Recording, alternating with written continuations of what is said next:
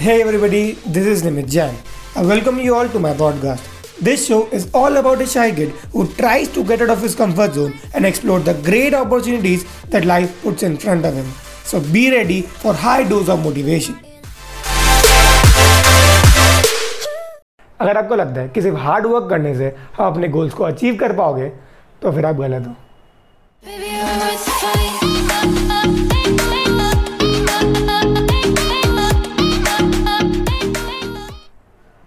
एक बार की बात है। देवर टू फ्रेंड्स एक का नाम था आयुष, एक का नाम था रिशु दोनों ही बोर्ड की तैयारी में लगे हुए थे।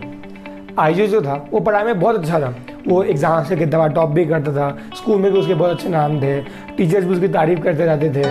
वही at the other end Rishu जो था, वो पढ़ाई में एवरेज स्टूडेंट था, थोड़ा चिल्ड आउट बनता था अपने टाइप का। और वो बार बार टीचर से डांट खाता था, बदमाशी करता था। लेकिन वो मार्क्स में एवरेज मार्क्स ला पाता था। तो जैसे जैसे एग्ज़ाम सामने आ रहे थे, वो लोग अपने हिसाब से प्रिपरेशन करने बैठ गए। आयु जो था वो थोड़ा डरा हुआ था। उसे लगा कि वो तो ऑलरेडी टॉपर है क्लास में। सबको एक्सपेक्टेशन लगा के बैठे हैं कि उसका नाइन्टी नाइन्टी नाइन परसेंट तो आएगा ही आएगा। तो उसने सोचा कि क्या पता बोर्ड का पेपर अगर हार्ड आ गया तो क्या पता मेरे नाइन्टी परसेंट भी ना आए। तो वो घबराया हुआ सा था। उसका परसेप्शन एग्ज़ाम को लेके था कि क्या पता पेपर हार्ड आ जाए, क्या पता उसके मार्क्स अच्छे आए ना आए। तो वो इस डर में रह गया। वही at the other end ratio जो था, उसने सोचा कि चलो बोर्ड सेक्शन तो बाकी एग्ज़ाम्स की तरह ही होगा। मैं नॉर्मल एग्ज़ाम्स में अगर सेवेंटी फाइव परसेंट लेके आ पा रहा हूँ तो अगर मैं थोड़ा सा मेहनत और करूँ तो क्या पता मैं नाइन्टी परसेंट के अब ला पाऊँ बोर्ड्स में। तो दोनों का परसेप्शन एग्ज़ाम को लेके अलग था। आयुष ने सोचा कि क्या पता बोर्ड का पेपर हार्ड आ जाए तो इसलिए वो डर में रह गया। वही at the other end Rishi जो था, वो पढ़ाई को लेकिन चिल्ड आउट था कि हाँ चलो जो भी हो पेपर जहाँ से जैसा भी आएगा। अगर मैं मेहनत करूँ तो मार्क्स तो आ ही जाएँगे। तो दोनों का मेथड फॉर प्रिपरेशन अलग अलग था। आयुष जो था, वो पूरा दिन घर में बैठ के पढ़ते रहता था। उसने सोचा कि भाई, ज़िंदगी में एक बार ही बोर्ड देना है तो एकदम अच्छे से पढ़ूँगा, पूरा दिन बैठ के पढ़ते रहूँगा। एट दी अदर एंड जो रिशु था, वो थोड़ा चिल्ड आउट में पढ़ा। उसने सोचा कि चलो, इतने चैप्टर्स है चैप्टर के हिसाब से मैं पढ़ लेता हूँ। बोर्ड के एक महीना पहले सिलेबस खत्म हो जाएगा। प्री बोर्ड में भी अच्छे मार्क्स ला पाऊँगा, क्या पता? इस हिसाब से प्रिपरेशन किया। वो पूरा दिन बैठ के नहीं पढ़ता था। वो आराम से अपने टाइम सेट कर लिया कि इतना देर तक मेरे को पढ़ना है। बाकी वो बाहर भी घूमता था, दोस्तों से मिलता था, वो उन्हें हर चीज़ किया उसने। अब बोर्ड का दिन आया। दोनों ने एग्ज़ाम्स दिए। दोनों ने एक दूसरे को पूछा कि एग्ज़ाम्स कैसा गया? एक दूसरे को कहा उन्होंने कि हाँ एग्ज़ाम ठीक ही गया, आप देखता है मार्क्स क्या आएगा।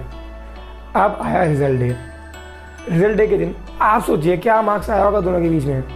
एक तरफ़ था आयुष क्लास का टॉपर और एक तरफ़ था रिशु एवरेज स्टूडेंट आयुष के आए 87 परसेंट और रिशु के आए 93 परसेंट आपको क्या लगता है, इतना डिफरेंस क्यों था दोनों के मार्क्स में? दोनों का सेम एग्ज़ाम था सेम पेपर था सेम मटेरियल था सेम सिलेबस था। एक तो पढ़ाई में अच्छा था, दूसरा पढ़ाई में एवरेज था, लेकिन तब भी दोनों के मार्क्स में इतना डिफरेंस क्यों है? वो इसलिए है क्योंकि दोनों का एटीट्यूड टूवर्ड्स दैट पेपर अलग था। दोनों का परसेप्शन पेपर को लेकर अलग था। एक का आयुष का सोचना था कि पेपर थोड़ा हार्ड आएगा, क्या पता पेपर हार्ड आ गया तो मेरे को मार्क्स नहीं मिलेंगे, क्या पता नाइन्टी भी ना आए। वो अदर एंड रिशू था कि हाँ पेपर जैसा आएगा आएगा मैं अगर प्रिपरेशन कर लिया मैं अगर मेहनत कर लिया तो मार्क्स अच्छे आ जाएँगे। एज इज़ दैट क्योंकि दोनों का एटीट्यूड अलग था, इसलिए दोनों के मार्क्स अलग थे। एक बात ध्यान रखना, आपकी आँखें आपको वही दिखा दी है जो आप देखना चाहते हो। अगर आप सोच रहे हो कि आपके साथ कुछ खराब होगा तो आपकी आँखें आपको खराब चीज़ें ही दिखाएँगी। अगर आप सोच रहे हो कि आपके साथ जो भी होगा, वो अच्छा होगा तो आपके साथ अच्छा ही होगा। इसलिए अपना एटीट्यूड टूवर्ड्स दैट थिंग को चेंज कीजिए। अपना एटीट्यूड हमेशा पॉजिटिव रखिए, क्योंकि आपने सोच लिया कि आपके साथ कुछ अच्छा होगा, अभी नहीं तो गल आपके साथ अच्छा होगा। इसलिए कहा जाता है कि attitude is everything so thank you guys for staying till the end I hope you like that I also do have YouTube channel with the same name so make sure to give it a look as well and I will see you guys in the next one